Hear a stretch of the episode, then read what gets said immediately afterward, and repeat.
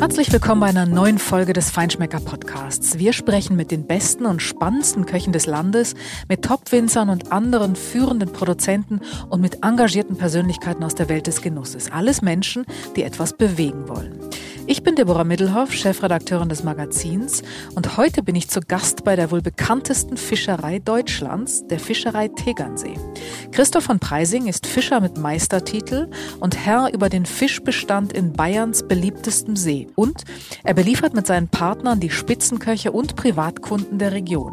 Er führt aber auch das wohl schillerndste Bistro mit dem größten Großflaschenumsatz des Landes und mit legendären Partyinszenierungen.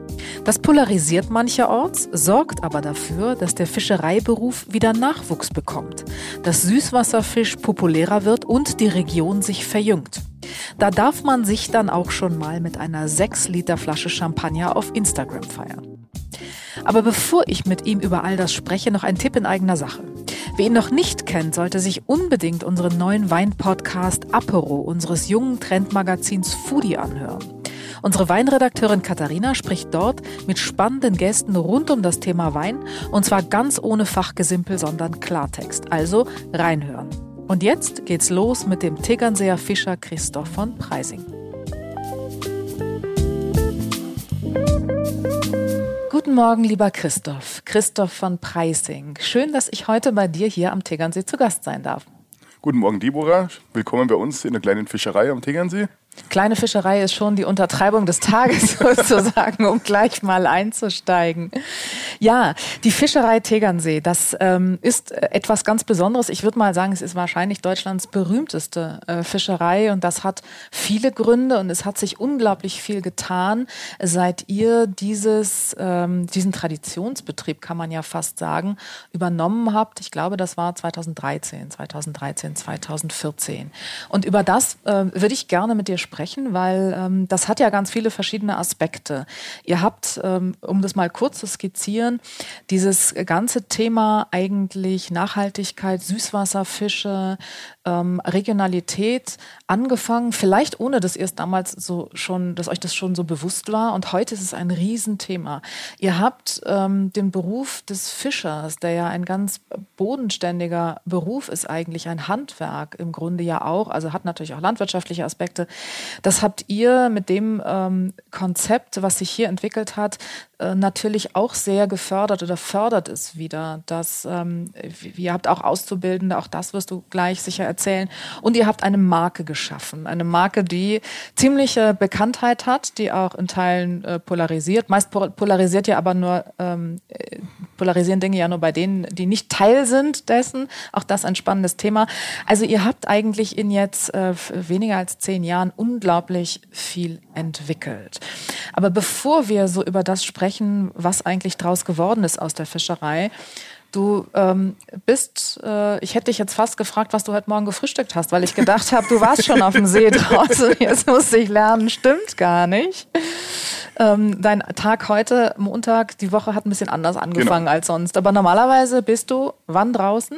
Genau, normal fangen wir so um 4 Uhr früh an zu arbeiten, mhm. durchschnittlich. Aber Montag ist bei uns immer alles geschlossen, also Fischerei, Bistro und äh, da sind wir halt dann, machen wir private Dinge. Sie war jetzt gerade auf einer kleinen Bergtour man muss sich ja fit halten für das Ganze. Ja, du brauchst eine ziemliche Kondition. Auch darüber wollen wir nachher reden. Deine Tage sind lang und intensiv. genau. Ähm, du bist äh, tatsächlich gelernter, echt so richtig gelernter Fischer. Du hast eine spektakuläre Schulkarriere, äh, erzählst du immer gerne. Mhm. Mit 15 ging sie zu Ende. Ähm, und dann hast du dich entschieden, Fischer zu werden. Warum? Warum? Also ich habe beim fünften Lebensjahr geangelt und ab meinem zehnten Lebensjahr habe ich schon die ersten Fische verkauft. Da habe so einen Teich mit ein paar Freunden und ja, haben wir immer Fische verkauft. Und ich habe dann nebenbei schon ab meinem elften Lebensjahr in der Fischerei Tegernsee beim Herrn Ostermeier, bei unserem Vorgänger gearbeitet. Und mit 15 nach meiner Schulkarriere mal mit einer Lehre begonnen, aber nicht am Tegernsee, sondern in Neufahren bei Freising. Da habe ich dann drei Jahre eine Ausbildung gemacht aber du hast schon immer quasi irgendwie das Wasser, das Angeln hat dich schon immer fasziniert. Genau, also ich wollte nie Handwerker werden. Meine Familie, die waren, haben eine Zimmerei gehabt und so. Da war ich dann dafür nicht geschaffen und da habe ich gesagt, ich möchte Fischer werden. Habe ihn dann auch durchgesetzt und habe dann mit 15 mit der Lehre begonnen. Mit 18 äh, bin ich dann wieder zurück zum Tegernsee gekommen. Und dann äh, die Ausbildung habe ich dann noch äh, vervollständigt. Mit 23 habe ich dann den Fischwirtschaftsmeister noch gemacht. Genau, und so ist es dann alles mhm. langsam entstanden. Und ihr habt 2013, glaube ich, die Fischerei übernommen. Damals schon eigentlich zu dritt. Ihr seid heute drei. Der Thomas Bayer ist dabei, glaube ich, und der Simpert Ernst. Genau. Der Simpert ist auch Fischermeister wie ich. Und der Thomas ist Hotelfachmann gelernt. Der kommt eigentlich aus Südamerika, aus Paraguay. Und der macht bei uns den gastronomischen Part. Der ist im Bistro. Und der Simpert und ich sind eigentlich hauptsächlich in der Fischerei. Wie ja. habt ihr euch denn zusammengefunden, ihr drei? es war ganz lustig. Also der Simpert war bei uns Lehrling damals. Also ich bin ja schon seit über 20 Jahren in der Fischerei wo wir noch beim Herrn Ostermeier waren. Da war ich damals als Geselle und der Simbert kam dann als äh, erster Lehrling zu uns. Und der Thomas kam auf einer Deutschlandreise mit seinem Vater damals noch äh, bei uns in der Fischerei vorbei und der Vater hat gesagt, er soll mal richtig was arbeiten. Und sechs Wochen später war er da gestanden mit Koffern und dann war er erst einmal ein Jahr bei uns und hat dann eine Hotelfachlehre gemacht im Hotel Das Tegernsee, jetzt früher Hotel Bayern. Genau, und dann später nach zwei, drei Jahren in der Gastro, hätte eigentlich wieder zurück nach Paraguay müssen zum Arbeiten, weil die hat da ein paar Hotels haben, aber da hat er dann seine Frau kennengelernt und schon ist er hier am Tegernsee gestrandet. Und ja, und dann haben wir 2014 war die Übernahme, also die komplette Übernahme der Fischerei. Und da haben wir halt nur noch einen dritten Partner gesucht und da hat der Thomas bei uns nebenbei schon gearbeitet und dann hat sich das so ergeben. Als ihr die Fischerei übernommen habt, war euch eigentlich damals klar, was was das bedeutet. Also nicht bedeutet im Sinne von, dass das viel Arbeit ist, das ist schon klar. Aber ähm, ich sag, ihr hättet ja auch, keine Ahnung, irgendwie einen Fischhandel aufmachen können. Ähm, ein Teil Handel habt ihr ja in eurem Konzept, aber war euch klar, dass dieses Thema ähm, Artenschutz und Aussterben der äh, Meeresfische, dieses ganze Thema, es gibt immer weniger Fisch und ähm, der Süßwasserfisch, also der Binnenfisch, wird einfach auch ein Stück weit, äh, ich sag mal, äh, Ressourcen oder ähm, ja, Produkt, Lebensmittel der Zukunft sein. War euch das damals schon klar? Nee, damals überhaupt nicht, weil damals waren das alles in, vor zehn Jahren, sage ich mal, war alles noch in Massen da. Also wir haben aus ja, vollem vielleicht nicht ganz. Also ja, über Thunfisch hat man auch vor zehn Jahren. Ja, ja, klar. Aber da war das mhm. Verständnis mhm. erstmal den Leuten nicht und auch, ich meine, die Leute wollten einfach das, was halt einfach äh, möglichst alles immer. Mhm, und das hat sich aber jetzt erst die letzten zwei Jahre, zwei, drei Jahre und jetzt durch Corona nochmal sehr verschärft, das ganze mhm. Thema mit den, dass die Produkte nicht mehr oder halt extrem teuer worden sind. Wir haben jetzt sagen wir in den letzten fünf Monaten 50 Prozent Erhöhung der Meeresfische, kann ich mal sagen. Da kommt der Brexit dazu. Mhm. Die Lieferketten funktionieren nicht mehr so. Und ja, also Meeresfische in dieser Qualität, die wild gefangenen Sachen werden in zwei, drei Jahren nur noch für ganz spezielle Menschen, also für Leute, die mhm. viel Geld ausgeben. Ja. Aber vor allem, wir, wir machen das ja nicht erst seit 2014, sondern wir haben ja, sind ja schon halb selbstständig seit 2006 gewesen und haben ja die komplette Entwicklung, wir haben ganz klein angefangen mit, mit mal mit einer Seezunge oder mal mit einem Seeteufel und einmal 2009 habe ich meinen ersten Hummer verkauft. Da war das ja noch ganz spannend alles. Und mei, da war das alles noch in Hülle und Fülle, sage ich mal, äh, immer greifbar. Mhm. Diese richtige Situation, dass das als weniger wird, das merkt man jetzt erst so in den letzten zwei, drei Jahren, dass immer das richtige Situation eigentlich verschärft. Ja. Also das war damals eine pragmatische Entscheidung. Ihr habt eigentlich noch gar nicht so richtig geahnt, ähm, welches Potenzial ihr da mit dieser Fischerei habt. Mein Potenzial, wir haben ja angefangen, weil, wenn man ganz weit zurückgeht, wir haben früher nur also Fische aus dem See gefangen Renken hauptsächlich, haben die dann äh, verarbeitet und an Gastronomie verkauft. Dann kam der Euro. 2000 war auch der Tegernsee, sagen wir vor 20 Jahren war der nicht so hype wie, hip, wie, hip wie jetzt, sondern war halt einfach äh, relativ äh, verstaubt alles. Mhm. Und durch den Euro ist dann der, der Gastromarkt zusammengebrochen. Und dann haben wir uns halt umorientieren müssen zum Privatmarkt. Dann haben wir halt angefangen, die Öffnungszeiten zu verlängern, den Laden eine Theke zu verpassen und ja, Fische zu räuchern, also die Veredelung einfach weiter ähm, anzukurbeln. Ich sage mal, vor 20 Jahren haben wir 80 Prozent der Fische im Ganzen verkauft, 20 Prozent filetiert. Heute ist genau andersrum. Heute werden 80 Prozent filetiert, 20 Prozent werden vielleicht noch im Ganzen verkauft. Und da hat sich ja das Ganze dann in eine andere Richtung entwickelt. Der Tegernsee hat sich in den letzten 20 Jahren enorm entwickelt. Ich meine, wenn man allein die Preise anschaut, zwei, äh, vor 2000 hat der Quadratmeter Wohnfläche 1500 DM gekostet, jetzt kostet er bis zu 50.000 Euro. Also das ist halt, mhm. hat er dann kompletter Wandel stattgefunden. Ja. Mhm. An dem aber, hat man sich angepasst. Ja. Aber gleiches kann man ja quasi auch für die Fische sagen. Die Fische im Tegernsee haben ja auch, also der Besatz hat ja auch eine Entwicklung äh, durchgemacht. Du hast gesagt, früher Renken. Ja. Jetzt gibt es ja einiges. Und ähm, mit dem ich sag mal, mit der Fischerei und den Rechten, die ihr, der, den kommerziellen Rechten, die ihr exklusiv habt für den Tegernsee, habt ihr ja auch eine Verantwortung. Ähm, wann habt ihr das übernommen, dass ihr den Fischbestand äh, des Tegernsees auch pflegt? Und was bedeutet das? Also das Bruthaus, wo wir jetzt gerade sitzen, hier drin, ja, das gibt es seit 2001. Vorher haben wir in sehr primitiven Mitteln äh, Seeforelle, Seesaiblinge und Renken bei uns in der Fischerei oder auch hier in so einer, hier war so eine alte Hütte gestanden äh, wurden hier die ersten Fische besetzt. Seit circa 20 Jahren kann man das ein bisschen großflächiger machen. Also wir setzen im Jahr circa 250.000 Seesaiblinge bis zu 500.000 Seeforellen und zweieinhalb Millionen großwüchsige Renken im Tegernsee wieder aus. Äh, nicht nur am Tegernsee, also wir produzieren Seeforelle für den Chiemsee, für den Starnberger See, für den Königssee, Kochelsee zum Beispiel auch mit. Und das Ganze wird ja finanziert, ich meine, das kostet ein Vermögen. Mhm. Äh, das wird ja durch die Angelkarten, wo wir wieder verkaufen an, an, an Hobbyangler, mhm. äh, wird das Ganze dann wieder refinanziert.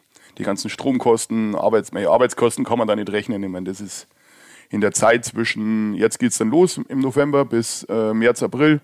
In der Zeit ist man halt dann da ziemlich eingespannt. Darum wohne ich ja auch hier, weil einfach, wenn ein Stromausfall oder sowas sein sollte, muss ja dann dafür gesorgt werden, dass hier das Ganze am Laufen bleibt. Ja. Mhm. Wie viele Mitarbeiter hat die Fischerei heute? Also wir haben in der Fischerei in Tegernsee haben wir, sind wir zwei Meister, also das sind wir und ich. Wir sind ein, haben einen Gesellen, zwei Lehrlinge, auch ein Mädel aus Hamburg, die Flora. Ach oh, was. Ja. äh, wir haben uns geöffnet, ja. Und insgesamt haben wir so, also mit Bistro knapp 20 Angestellte, also Festangestellte. Und dann haben wir noch so viele Aushilfen, ja. Wie viele Auszubildende habt ihr? Ja, wir haben zwei Auszubildende. Zwei. Also einen im ersten Lehrjahr jetzt oder jetzt dann im zweiten und äh, die Flora im dritten Lehrjahr. Genau. Wir haben insgesamt haben wir schon ungefähr 15 ausgebildet. Äh, von den 15 haben sechs schon wieder einen Meister und drei haben sich sogar schon selbstständig gemacht. Und wo arbeiten die? Äh, sie selbstständig. Einer ist am Schliersee, mhm. einer am Chiemsee und einer in Mittenwald. Genau. Und die anderen sind so verteilt. Mhm. Es ist jetzt sehr schwer in unserem Beruf. Ich meine, es gibt in ganz Deutschland ca. 20 Lehrlinge, äh, die wohl in Starnberg ausgebildet werden. Und die sagen mal 50 Prozent mindestens äh, hören danach, nach der Lehre wieder auf. Ja, und suchen sich was anderes. Aber eure Quote ist, glaube ich, eine bessere. Mei, besser. Ist, äh Nein, das ist das, was ich vorhin meinte. Ich, ja. ähm, ihr habt ja tatsächlich äh, durch das, was, was ihr hier aufbaut ähm, und wie ihr das tut, äh, motiviert ihr junge Menschen, diesen Beruf wieder zu ergreifen und diesen Beruf wieder auszuüben. Macht dich das auch ein Stück weit ein bisschen stolz? Ja, stolz, ja, auf alle Fälle, ja. Man will ja den Beruf in eine neue Zeit führen oder ich sage immer, man, wir, wir versuchen einen traditionellen Beruf in dieses neue Jahrtausend zu führen. Aber das machen ja nicht nur wir, ich meine, das machen unsere Freunde am Chiemsee, im Starnberger See. Das hat sich ja extrem in den, seitdem die junge Generation da dran ist, hat sich ja extrem was getan. Die bauen auch richtig schöne Restaurants auf, super Läden, äh, machen Versand, äh, Online-Versand, also haben sich auch der neuen Zeit angepasst. Und das ist auch der einzige Weg für unseren Beruf, dass er ähm, überlebt, sage ich mal, weil einfach das Traditionelle ganz konservative ist leider nicht mehr, oder ist, was heißt leider, ist halt nicht mehr so gefragt. Ja. Mhm. Naja, es sind halt neue Anforderungen, die auch die, die Kunden und die Gäste haben, äh, die bei euch sind. Darüber werden wir auch gleich sprechen. Aber nochmal zurück zu den Fischen. Ja. Ähm, was äh, für Fischarten habt ihr heute im Tegernsee und was geht vor allen Dingen auch gut? Ihr beliefert ja die Gastronomie ja. Äh, auch sehr massiv, nicht nur hier äh, schon am Tegernsee ja. überwiegend, aber das doch auch in Mengen. Was, was für Fische äh, gehen in der Gastronomie und kriegt ihr das eigentlich alles aus dem See auch raus, was ihr da an, äh, an die Kunden liefern genau. müsst? Also wir können nicht alles aus dem See fangen. Eben. Genau, also wir haben, mit der, wir haben früher 2002 äh, die Fischzucht in Wildbergreuth mit aufgebaut. Mhm. Die wird aber jetzt vom Alexander Wiemann, also der, wo diese komplette Neuaufteilung war 2014, hat es unser Freund Alexander Wiemann übernommen. Wir haben da hinten auch paar Teiche und so. Und wo auch ein großer Seeforellenstamm ist, wo wir für den Tegernsee auch Eier äh, produzieren und so, miteinander mit Alex zusammen. Und also wir können nicht alles mit, wir haben jetzt dann zum Beispiel Schonzeit gerade, also wir können jetzt keine Fische oder wir dürfen jetzt gar keine Fische aus dem See fangen. Oder auch in der Zeit zwischen Januar, Februar, wenn die Fische dann abgeleicht haben, ist ja die Fleischqualität nicht so optimal, weil die ja dann sehr dünne Bäuche haben. Und das wird dann einfach mit Zuchtfischen, also mit Fischen aus, ähm, aus, aus Fischzuchten ergänzt. Da ist halt äh, der Saibling zu nennen und die Regenbogenforelle, große Regenbogenforelle mit rotem Fleisch, Lachsforelle, im Volksnamen genannt, die, wo wir dann zu gebeizter Lachsforelle machen. Also ohne Zuchtfisch geht's nicht, also es ist unmöglich. Wird aber alles sehr, also sehr streng kontrolliert, also es wird also kein Antibiotika eingesetzt oder so. Also das ist, werden wir vier oder fünfmal im Jahr kontrolliert darauf, dass es halt alles äh, sauber abläuft. Mhm. Biofische haben wir jetzt keine, weil einfach äh, zu viel Aufwand mit der ganzen ja, Zertifizierung. Ist, genau, die ganze Zertifizierung ist alles nicht ganz so, für so einen kleinen Betrieb wie uns nicht so machbar, ja. Aber Aus, fragen die Kunden danach? Fragen die Kunden nach, nach Bio? Der, nach der, eben. Eher weniger. Also mehr beim Lachs oder bei so Sachen schon, mhm. aber beim, also bei der Forelle oder Saibling eigentlich nicht. Mhm. Aus dem See fangen wir halt also primär Renken. Mhm. Also wenn man im Jahr anfängt, wir fangen erst mit der Hechtzeit an, da fangen wir schöne Hechte. Ist ein bisschen schwieriger zu vermarkten, sehr grätig, da macht man ein mhm. Filet eingeschnitten oder heuer haben wir in der Corona-Zeit sehr viel Zeit gehabt, da haben wir sehr schöne Hechtpflanze halt gemacht. Ist also wie ein Fleischpflanz wow. halt, bloß mit Hecht. Mhm. Ist halt viel gesünder, ja. Mhm. Und dann fangen wir jetzt Renken, Seesaibling. Das sind ja die Hauptfische, wo wir fangen. Und die Renken, die verkaufen wir, sagen wir, zu 70 Prozent bei uns im Bistro. Also da halten wir eigentlich die Hand drauf, dass wir in unseren eigenen Restaurant, das wir eigentlich nur, also an Restaurants verkaufen wir sehr wenig Renken. Mhm. Wir halten die eigentlich fast nur bei uns im eigenen. Äh, und dann zum Beispiel, wir haben wir schöne Seeforellen. Ich meine, das ist jetzt kein Massenfisch. Das ist ja der, an der, am Ende der Nahrungskette, das ist ja dann, wird immer ein Fisch sein, der halt selten vorkommt. Aber da sind wir sehr stolz, dass wir da eine schöne große gefangen haben und die gibt es halt dann exklusiv im Bistro sind dann Fische ab 60 Zentimeter, so zwischen 4 und 15 Personen können da von einem Fisch essen, die wo wir dann im Ganzen servieren. Genau, und das gibt es ja dann exklusiv bei uns. Tegernseer Seeforelle im Bistro, genau. Mhm. Ihr habt aber, ähm, und das ist auch, finde ich auch ganz interessant, nicht nur die Seeforelle und nicht nur die Renken, sondern ihr habt, glaube ich, damals, als ihr anfingt, ähm, du sagtest, ihr habt einen Tresen aufgestellt ja. und irgendwann habt ihr dann, das waren die das, das, war der Anfang ja eigentlich der Gastronomie und des ja. Bistros, habt ihr, glaube ich, eine Bank vor die Tür gestellt und eine Flasche Wein aufgemacht. oder so. so oder so, ja. Also, weil das Party ja, ich erinnere das noch. Also ja, ja. Das, da war da stand, ich glaube, ihr hattet so eine Bierbank. Also ihr hattet dann und dann genau. wa warum? Also weil die Freunde kamen und das Quatschen im Stehen irgendwie zu anstrengend war. Wie kam das? Dass, nee, das, das gastronomische, das wir waren so, wir waren mal recht hübsch früher und waren in einem Bogner-Katalog. Und äh, da war dann After-Party, wollten halt da, und dann waren wir in der Bootshütte, haben wir so einen Tisch gehabt. Und den, der wurde dann von Willy Bogner entdeckt und dann haben wir da so ein kleines Essen gemacht und so hat sich das halt dann so ein bisschen weiterentwickelt. Mhm. Da haben wir dann sehr wilde Partys in der Bootshütte gemacht bis 2012, wo dann endgültig das auskam durch äh, verschiedene Staatsorgane. Und wir haben dann das halt so ein bisschen leicht weitergeführt, einfach vor der Fischerei, einfach so ein bisschen was Geräuchertes, mal eine Flasche Wein, äh, mal ein Prosecco oder so, so ging das halt los, ja, ganz klein. Wir haben dann angefangen, die ersten Flaschen zu branden mit Eigenetikett und aber wir hatten ja gar keine, also da so gar nicht so eine Ahnung, da hat man sich dann erst so rein geliebt, so langsam, ja. Mhm. Und dann gab es halt so ganz einfache Sachen. Genau. Ihr seid immer als im Rande der Legalität gewesen. Ja. Aber es gab damals schon, und ihr, das ist ja auch Teil eures Business, ihr habt nicht nur Seefisch, also nicht nur hier Fisch aus dem See verkauft, mhm. sondern auch Seefisch.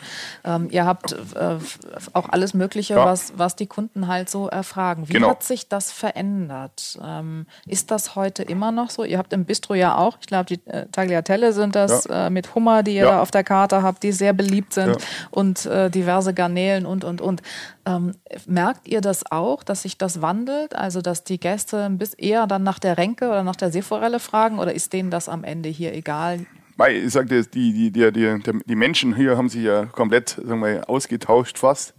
Es ist von einem normal, es sind ja sehr viele Leute hierher gezogen, sage ich mal, sehr, sagen wir, sehr wohlhabende Menschen. Die wollen natürlich nicht nur Renken oder Saiblinge, die möchten mal eine Seezunge, mal ein Steinbutt oder also wir setzen ja bei uns bei den Meeresfischen zu 80 Prozent auf Wildfangfische. Ludemeer geangelt, Steinbutt geangelt, ähm, Heilbutt, weißer Heilbutt etc. Wir haben dann 20 Prozent vielleicht noch Zuchtfische, mal, mal Lachs klar oder, oder so ein, zwei andere Arten. Aber der Meeresfisch, ey, das macht ja relativ auf die Gesamtmasse bei uns vielleicht 15 bis 20 Prozent aus. Aber wird trotzdem, also wir haben jede Woche drei, vier frische Anlieferungen.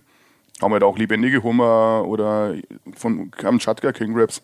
Also es wird schon nachgefragt.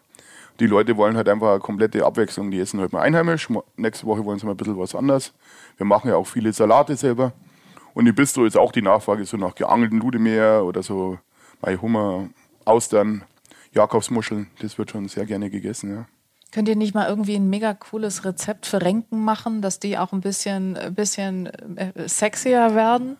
Ja, die Renken werden sehr viel gegessen. Mhm. Ja, also, es also da werden schon einige. Also ich glaube, dass wir. Aber es ist halt kein, also ich sag mal, es gibt ja immer noch bei Wein sagt man Prestigetrinker oder Labeltrinker. Ja. Beim Fisch ist es doch schon auch noch ein bisschen so. Ja, jetzt ist gerade jetzt der Zeit, jetzt hat der Saibling halt den Trend. Mhm. Jetzt ist halt Saibling genau. im Trend. Vorher war es die Renke.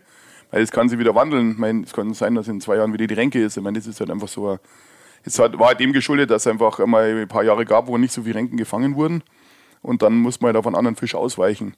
Und das steckt dann halt so in den Köpfen. Saibling hat ein bisschen rötliches Fleisch oder ist was halt so, ist halt ein bisschen fancier. Aber wie gesagt, es ist, ähm, also der Absatz ist trotzdem enorm oder halt die, es wird sehr viel Renke gegessen, ja. Mhm.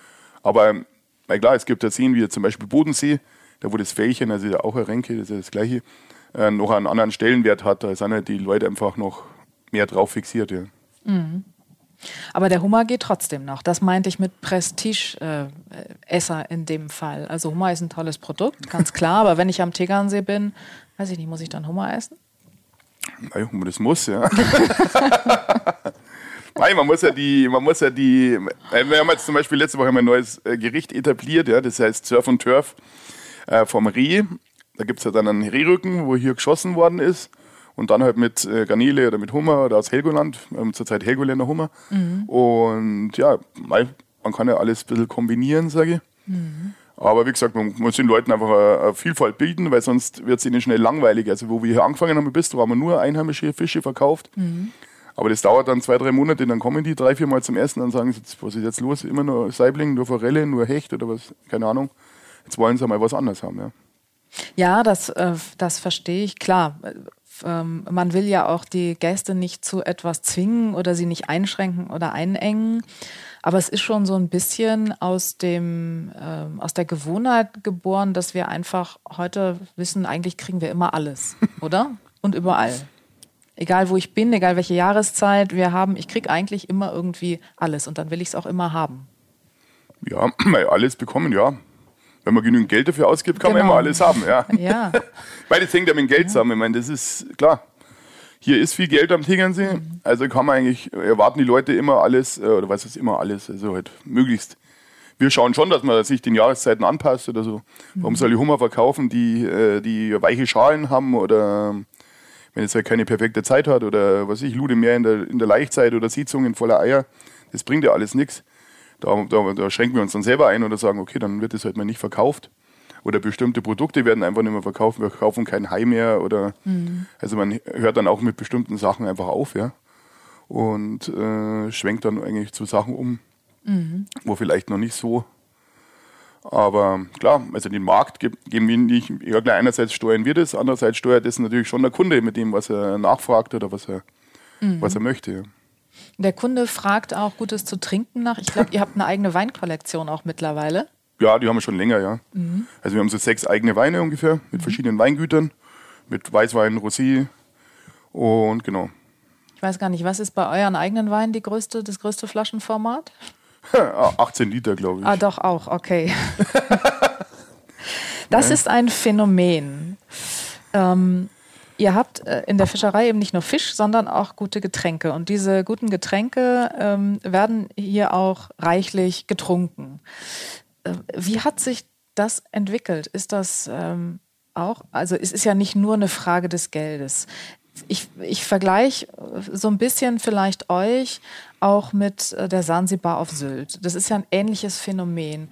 Und wenn ich da drauf schaue, dann frage ich mich, warum ist es eigentlich so, dass äh, ich sag mal an Plätzen, die, die schöne Plätze sind, äh, Sansibar direkt an der Nordsee, ihr hier direkt am Tegernsee, beides eine einfache Bude, sage ich mal, ohne das zu werten, aber es sind einfache Orte, die schön sind und animieren diese Orte die Menschen ganz besonders zum Genießen und zum Feiern? Bei uns hockt man auf Holzbänken ohne Tischdecke oder so. Ich meine, das ist ja recht, also eigentlich, wenn man es nennen darf, primitiv, sage ich mal, man sitzt ja relativ easy. Bei uns hocken auch mehrere Leute am Tisch oder wo das halt erlaubt war. Ich meine, wir gehen jetzt mal nicht, wenn Corona mal wieder vorbei ist. Klar. Haben wir zehn Mann-Tische und da hocken halt dann zehn Leute. Wird irgendwie zusammengewürfelt, wenn man nicht zehn Leute ist. Weil wie hat sich das entwickelt? Also dieses äh, Extreme mit diesen ganzen Flaschen und so hat sich einfach durch das äh, entwickelt. Einerseits durch Instagram, ja, dass man halt einfach durch die, durch die Region München, die Leute wollen zeigen oder die, die möchten natürlich immer höher, schneller, weiter. Und dann hat man das halt selber auch, ich meine, äh, natürlich auch, ja, den Leuten Paraden vorgeführt auf Bildern und äh, immer wir immer, immer noch krassere Partys oder noch, äh, noch, äh, noch brutalere äh, ja, Ausartungen. Wir haben dann 2014 habe ich mein erstes Champagner für den Weltfrieden gemacht. Es hieß eigentlich Champagner Massaker. Zwei Wochen davor war leider dieser Anschlag in München. Mhm. Da hat man das alles eingestampft und hat dann wieder ähm, hat es dann für Champagner für den Weltfrieden genannt. Da haben wir dann einen riesigen Berg mit über 1400 Flaschen gemacht. Und ja, genau, so hat sich das halt dann so nach und nach gegeben. Die Marken wurden immer teurer oder es ist halt dann, ich habe mit 28 meinen ersten Champagner getrunken. Und dann hat sich das halt alles rasend schnell entwickelt. Und ja, hat man sich halt auf bestimmte Marken, sagen wir, fixiert. und ja. Das ist ja schon ein gutes Storytelling, ne? also sagt man heute so. Ich bin nicht so gut in Englisch, aber äh, na, man, man muss sich halt heute. Ich mache mir sehr viel Gedanken über das ganze. Machen wir oft, wenn wir Bergtouren haben oder so, mache ich mir die ganze Zeit, überlege mir, wie kann man die Leute halt abholen. Wir haben halt junge Leute, die, die, haben, die haben sehr viel Geld zur Verfügung, aber wenn, die, wenn man die nicht animiert, dann hocken die am Tisch mit ihrem Handy und schauen die ganze Zeit in ihr Handy rein. Also man braucht einen Kellner, der ein bisschen entertaint. Man braucht ein Essen, das postingfähig ist. Getränke, die jeder im Endeffekt kennt und, äh, und halt dann auch posten kann. Und genau, und so schmecken sollen es auch noch. Und das ist halt, nein, das ist halt ganz anders wie früher. Aber ich sage, wer sich in der Gastro, ich bin ja viel unterwegs und ich bin ja oft in guten Restaurants, wo ich einfach merke, die werden in, die wird es in zehn Jahren nicht mehr geben. Mhm. Weil die einfach dermaßen langweilig oder halt einfach das, das Konzept, wo sie bieten an Entertainment und äh, einfach nicht äh, nicht mehr gefragt ist. Ja. Die Leute sterben ihnen weg. Was will die junge Generation, die ihr hier habt, die auch anderswo in, den neuen Restaurantkonzepten sitzt? Was, was wollen die? Was erwarten die von euch? Was erwarten die? Also gutes Essen mit, äh, ja wie gesagt, wie ich schon gesagt habe, postingfähig. Also es muss halt in, in muss äh, schön angerichtet sein, muss Farben beinhalten, sage ich mal, ja. Dann der Kellner muss einfach auf die eingehen, der muss äh, nicht mehr so den Diener, ist, klar, man ist der Kellner, man ist der Gastgeber, aber man ist ein Gastgeber, man stellt sich auf die Kunden ein. Wenn jetzt hier, jetzt weiß ich ja, hier kommen, was ich, fünf, sechs äh, gute Leute, die, weil da mache ich dann so schöne Vokale mit äh, Namen drauf oder einfach irgendwas, was die gar nicht wissen, man, man überrascht die Leute. Ja. Weil wir haben letztes Jahr mal 60 Flaschen Dom Rosé aus dem See auftauchen lassen, aus 10 Meter Tiefe. Da kommt dann so ein Floß, äh, taucht er auf und dann, man muss sich halt schon immer wieder neue Highlights überlegen. Viele Leute sagen natürlich, das ist schwerbehindert, ist, äh, auch meine Mutter zum Beispiel, die versteht es nicht. Aber ich sage, äh, man muss halt, mei, heute heut lang keine Sprühkerze mehr oder was ich, keine Ahnung. Früher war es halt in, wenn es dann mit der Sprühkerze, die heute wollen die was anderes. Und dazu muss aber der, der Geschmack muss natürlich stimmen und das Ambiente muss stimmen, die Leute müssen stimmen, wie die, die Zusammensetzung. Also es muss alles, muss man sich alles gut überlegen. Aber äh, ich sage auch immer, wenn Leute einen Laden neu aufmachen, es dauert zwei, drei Jahre. Man muss sich die Zeit geben. Die, es, es muss sich erst einmal richtig einspielen. Die Mitarbeiter, die, das Ganze. Ja. Und das Persönliche ist auch wichtig. Also man muss, auch wenn man jetzt keinen Bock hat, muss man da durchgehen, Leute begrüßen. Das ist ganz wichtig. Ja. Das wollte ich gerade sagen. Du gehörst ja auch dazu. Du bist ja auch Teil dieser Inszenierung oder Teil dieser Erlebniswelt, die das ja ist, die ihr da kreiert. Ja, die Leute, die kommen, erwarten schon, dass der Christoph da ist, dass der mal auftaucht, dass der vielleicht auch mal eine Flasche köpft und irgendwie eine Show abzieht, oder? Genau. ja, das, ich meine, das ist so. Das hat sich jetzt so ergeben. Wir sind ja drei ganz verschiedene Charaktere bei uns mhm. in der mhm. Fischerei. Thomas ist so mittendrin, der Thomas sind wir eher so der Zurückhaltendere. Sind natürlich auch beide schon Eltern und der Thomas ist verheiratet und ich bin der, der ewige Junggeselle. Da haben wir natürlich ein bisschen mehr Gas geben, sage ich mal. Und ja, die Leute haben eine bestimmte Erwartung, wenn sie hierher kommen. Und das muss man dann schon, oder sollte man schon erfüllen. Ja. Aber ja, das ist ja der Show, wie man sagt. Ja. Privat ist ja wieder ganz anders, aber das ist in der Arbeit, da muss man halt abliefern. Ja. Fällt dir das manchmal schwer? Ich will nicht fragen, nervt dich das? Da würdest du auf jeden Fall Nein sagen. Ja, klar. Aber äh, man muss ja immer, man muss ja immer, du musst ja immer gut drauf sein und du musst ja eigentlich immer da sein und immer präsent sein. Und am Ende bist du ja auch immer so ein bisschen, ähm, ja, du bist immer der Entertainer. Ja, mein schwer. Klar, es gibt Tage, mein böses Beispiel, da ist meine Oma, ist, meine Lieblingsoma ist gestorben, da war Vormittag Beerdigung. Nachmittag war 30. Geburtstag, ist halt dann wieder Show, die Show geht los, ja. Da gibt es keinen, äh, klar, die Leute buchen hier, denen ist es wurscht und äh, ja, man muss sich halt darauf einstellen, man ist halt einfach, äh, ja, man ist halt ein, was heißt Produkt, man hat halt selber was geschaffen, so so ein bestimmtes, was die Leute erwarten und das muss man dann auch abliefern. Ja. ja. du bist eine Marke geworden. Ne? Also das ist eben das, wenn man eine Marke wird ähm, oder das Produkt ist eine Marke, dann muss man dieses Markenversprechen halt auch immer einlösen. oder zumindest Aber, einigermaßen. Ja. ja, einigermaßen. Solange das geht, ist es ja auch alles noch gut. Ähm, du hast gesagt, ihr steht morgens um 4 Uhr mhm. auf, mhm. dann äh, fahrt ihr raus, dann ähm, machst du hinterher Party hier und äh, die Flaschen auf mit den Gästen. Das ist schon ein strammes Programm. Wie lange hält man das durch? Weil das Schöne ist ja bei uns ist ja um 17 Uhr Essen Ende. Und am Strand, wenn wir so Party, wo wir am Fischer Beach, wo wir so wildere Partys machen, da ist 20 Uhr Ende. Also es ist ja nicht so, dass wir bis äh, nachts feiern. Ich habe mir auch noch sauber, letztes Jahr um die Zeit hatte ich 114 Kilo. Habe dann äh, durch Gott sei Dank durch eine Wette zum Sport zurückgefunden. Habe jetzt 24 Kilo abgenommen und habe jetzt geschaut, dass man sich auch ein bisschen gesünder halt einfach in der Freizeit nicht nur säuft und so, sondern halt auch da ein bisschen äh, sich ein bisschen zusammenreißt.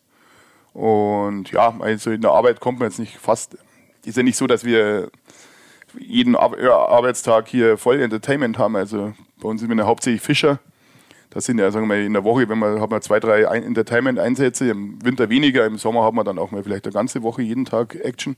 Aber wie gesagt, das Entertainment macht ja nur einen kleineren Teil aus. Das ist natürlich das, was nach außen natürlich äh, viel mehr gesehen wird. Oder mein, die Leute sehen ja nicht, wenn man um vier in der Früh auf dem See ist. Richtig. das, nein, das ist ja die, die, die schönen Sachen sehen die Leute, also die unangenehmen Sachen sieht man. Man verkauft ja auch äh, mein, angenehme Dinge und nicht, äh, keine mhm. Ahnung, wenn es Filetiermesser am Arm steckt oder mhm. das wollen die nicht sehen, ja. Ihr habt ähm, eigentlich zu dem Imagewandel, den der Tegernsee vollzogen hat, ja wirklich massiv beigetragen. Durch diese vielen verschiedenen Aspekte. Einmal durch, dadurch, dass ihr den Fisch hier auch wieder für die junge Generation populär gemacht habt. Dadurch, dass ihr eben hier diese Art von neuer Gastronomie geschaffen habt und ähm, auch hier Menschen zusammenbringt, die das genießen. Die, das ist ja das, was sie tun, den Fisch und, und auch die großen Flaschen und die Getränke, aber sie genießen hier, ja. Und ich sag mal, diese Verjüngung auch des Tegernsees, der, wie du vorher gesagt hast, früher doch verstaubt, äh, als verstaubt galt, das ist schon was, was ihr ganz stark mit befördert habt. Wie siehst denn du jetzt im Moment den Tegernsee ähm, und wie siehst du die Zukunft des Tegernsees? Wie glaubst du, entwickelt sich das hier weiter? ob wir das alles so geschaffen haben, weiß ich nicht. Mit, mit nein, nicht geschaffen, aber mit, also mitgestaltet, ja. diesen Wandel. Man muss sich halt heute, oder man hat sich natürlich auch sehr viele Sachen gefallen lassen müssen. Also wir haben schon, wir haben ja schon immer wilde Ideen gehabt. Das hier, klar, die nicht der, immer auf Gegenliebe gestoßen natürlich, sind. Also wenn, ja, nicht alles, was man hier macht, ist natürlich mhm. äh, klar, das Ganze mit den großen Flaschen oder mit den jungen Damen etc., das ist ja nicht immer so sozial verträglich, sage ich mal. Aber mei, es ist halt so entstanden, dadurch hat man sich halt einen Namen gemacht. Und wir haben auch sehr gute, ja, wie soll ich sagen, man sorgt ja auch für Wirtschaftskraft. Also wir schauen, Eben. Wir, wir füllen die Hotels, wir brauchen Taxifahrer, ich meine, das ganze Handwerker, die hier das Ganze am Laufen halten. Man hat hier Mitarbeiter, die wo hier wohnen und die man einen anständigen Lohn bezahlt etc. Also jetzt hat er komplett, ist ein komplettes Rahmenprogramm. Und die Zukunft für den Tingernsee, unsere große Problematik ist ja, dass wir viel zu wenig Wohnraum für Arbeitskräfte, die hier arbeiten sollen, haben. Ja. Durch Corona nochmal verschärft, sind viele abgewandert aus der Gastro, die machen jetzt keine Ahnung was. Äh, in der Fischerei selber sehe ich jetzt nicht so das Problem, aber in der Gastro, im Gastromarkt wird es einfach sehr schwierig werden die nächsten Jahre, Personal zu finden, mhm. dieses Personal unterzubringen. Und ich denke, dass einfach alles etwas teurer werden muss. Ja. Man muss sich überlegen, ähm, der Tegernsee ist überfüllt mit Autos etc.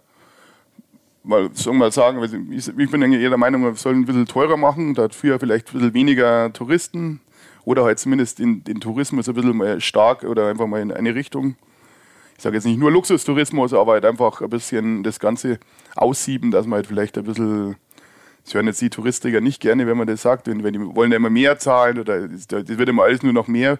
Aber ich sage mal lieber weniger Touristen und dafür hochwertigere oder halt Leute, die dann hier auch zum Shoppen gehen und halt die das ganze, das Gesamtkonzept. Und ich persönlich bin ja der Meinung, ich möchte nicht nur, dass mein, wenn ich jetzt sage, eine Familie kommt eine Woche zum Tegernsee oder jemand kommt eine Woche her, die wollen ja nicht jeden Tag nur Fischerei oder so. Man muss ja denen ja ein, eine Spannbreite bieten. Die wollen halt mal Bräustüber, bayerisch und vielleicht dann Christian Jürgens mit drei Sterne oder zum Kellermann. Also man muss ja denen ja auch was bieten. Und da habe ich halt Angst, dass man halt einfach durch das, äh, dass hier einfach immer weniger Leute zu arbeiten da sind, einfach diese Vielfalt nicht bieten kann. Und dann wird der See schnell wieder uninteressant, wenn das Ganze generell sie ist äh, von den für die Zukunft, ich meine, in den südlichen Ländern, äh, was ich, Saint-Tropez etc., wird es einfach zu warm die nächsten Jahre. Und ich denke, dass dann viele Leute hierher fahren. Hier wird es auch wärmer. Also man merkt, dass es hier auch angenehmer wird. Ja. Und ich denke, dass der deutsche Tourismus einfach noch äh, stärker äh, zuwächst. Ja. Mhm. Aber man muss halt schauen, dass man den Leuten dann auch was bieten kann. Ja. Ja, und du bist deswegen, oder äh, nicht deswegen, aber du bist auch im Gemeinderat, glaube ich, ja, genau. immer und engagierst dich da, weil das Tourismus ähm, oder der Tourismus ist ja hier auch ein bisschen ein Problem. Zufahrt, ähm, Straßen, Überfüllung äh, am Wochenende, da könnt ihr ein Lied von singen. Was, was sind da, was ist da dein Engagement? Was glaubst du, dass du da bewegen kannst? Bei bewegen? Es ist sehr schwierig. Ja. Ich bin ja dazu gekommen, weil ich habe immer früher geschimpft, dann haben sie gesagt, dann lässt sich aufstellen, dann kannst du mal schauen, wie das da so abläuft in der Politik, in der großen Gemeindepolitik. Und ja, es ist sehr schwierig, weil die einen sagen natürlich, klar, die, die viele Leute fühlen sich ja ausgegrenzt, weil es teuer wird und kein Platz mehr für Einheimische, die Berge sind überfüllt etc. Andererseits brauchen wir die Touristen, weil wir natürlich, weil jeder, egal ob Handwerker oder Gastronom etc., von eigentlich von den Touristen lebt, ja, bis auf ganz wenige, sage ich mal, mhm. leben alle fest. Ja, was kann man da bewirken? Man muss sich jetzt einfach mal da zusammenraufen ist halt schade, dass wir haben fünf Gemeinden, jeder macht was anders. Also man muss eigentlich schon schauen, dass man vielleicht einmal das ganzheitlich mal sieht und halt einfach mal das ein, ein Komplettkonzept entwickelt.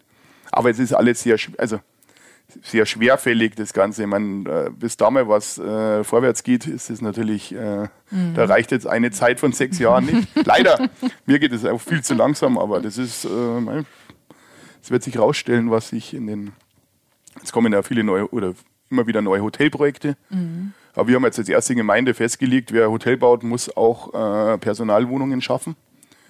Weil wir hatten jetzt letzte einige Sachen, die haben jetzt super Hotels vorgestellt, aber überhaupt kein Konzept zum äh, Mitbewohner, äh, Mitarbeiter. Wenn ich sage, ich habe nahe 200 Mitarbeiter und äh, wir sollen uns darum kümmern, wo die wohnen, ich meine, das ist jetzt nicht, äh, nicht, nicht mhm. der Sinn. Ja. Na, und generell geht es mir um so, dass man einfach so bestimmte neue Marketingstrategien oder so ansetzt. Ja. Wir haben ganz einfache, wir haben drei so Selfie-Rahmen zum Beispiel. Hört sich lächerlich an, aber ich meine, da hocken dann, was ich, in der Woche 300, 400 Leute drin, machen ein Foto und hast überall dann Hashtag Bad Wiesi, Hashtag Fischerei etc. Das wird halt, halt immer wichtiger.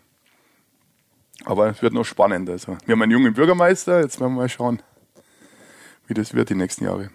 Spannende Aufgaben. Also auf jeden Fall, glaube ich, habt ihr mit der Fischerei noch eine Menge Potenzial und ähm, ja, der Süßwasserfisch hier aus der Region hat auch viel Potenzial. Die Spitzenköche haben den schon eine ganze Weile entdeckt, machen immer mehr damit und die Gäste werden immer aufmerksamer darauf. Die junge Generation wächst sozusagen ganz, ganz normal auch jetzt damit auf und ähm, das wird für die ganz normaler Bestandteil. Ihr habt handwerkliche Berufe, die ihr wieder fördert. Also ich glaube, ihr seid da auf einem ziemlich guten Weg insgesamt. Ja, wir werden schauen, wie lange wir noch durchhalten. Nein, nein, nicht durchhalten. Nein, das ist, weil man wird ja älter. Das wird dann in, in 16 Monaten 40. dann schauen wir na, weil wie gesagt, das, man hat ja schon noch einige Ziele. Wir haben ja neue Marketing, wir haben da immer wieder neue Sachen. Jetzt haben wir gerade das Merchandising entdeckt, ja. Und Läuft auch ziemlich gut. Ja, weil das ist äh, immer wieder was Neues. Man muss den Leuten immer wieder was Neues. Aber klar, das, äh, man darf nie äh, vergessen, also unser Hauptding ist Fisch. Wie du gerade gesagt hast, einheimische Fische, das ist unser Hauptaugenmerk äh, und auch unsere Hauptaufgabe jetzt, auch das mit dem Fischbruthaus. Das ist das Wichtigste. Und das andere ist halt, baut sich halt außenrum auf. Also es wird niemals der Champagner vor den Fisch gestellt. Also das ist, ähm, schaut vielleicht manchmal so aus, aber es ist also immer das Wichtige ist das Produkt Fisch mhm. und das, das Handwerk, sage ich mal.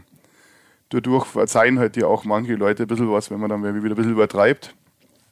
Aber trotzdem ist man um vier in der Früh wach oder man arbeitet halt den ganzen Tag. Das ist halt so ein bisschen, ja, das ist halt so eine Gratwanderung. Das stimmt. Wo ähm, ich hier jetzt mit dir einen Experten habe, zum Abschluss noch die hm. Frage. Große Flaschen und Fisch, äh, das als Katerfrühstück hat man mal gesagt, äh, würde Rollmops ganz gut sein. Ich glaube, die Zeiten sind vorbei. Was ist dein Tipp fürs Katerfrühstück am Morgen danach? Katerfrühstück. Ich habe nie eine. So. Kann schon mal einen Tipp geben, was man vorher machen muss. Man sollte aber vorher vielleicht äh, einfach viel Wasser, genauso viel Wasser trinken wie Alkohol, dann äh, ja, spart man sich meistens das Ganze. Mei, ich mache mir immer ein Paulaner Spezi mit, äh, darf man jetzt nicht sagen, ähm, ja. egal, ein Spezi mit, mit Eis und Zitrone und dann ist man eigentlich gleich wieder ganz frisch. Weil sonst Katerfrühstück. Ich frühstücke nicht, also ich kann aber Rollmops ist also ich habe es mal versucht zu verkaufen, Rollmops ist es nicht mehr so angesagt, also bei uns in der Region nicht mehr so angesagt, ja. Ich bin sicher, auch ihr würdet es schaffen, den Rollmops wieder äh, cool zu machen. Ganz bestimmt. Ja, ja. Christoph, vielen Dank für dieses Gespräch. Alles Gute euch. Äh, guten Fang, wenn die Saison wieder losgeht und ein gutes Händchen fürs Marketing weiter so erfolgreich wie bisher. Ja. Vielen Dank. Ich sage danke. Schönen Tag noch. Das war wieder eine Folge des Feinschmecker Podcasts. Mehr aus der Welt des Genusses gibt es im Magazin, jeden Monat neu im Zeitschriftenhandel und natürlich wie immer auf feinschmecker.de. Dieser Podcast wird produziert von Podstars bei OMR.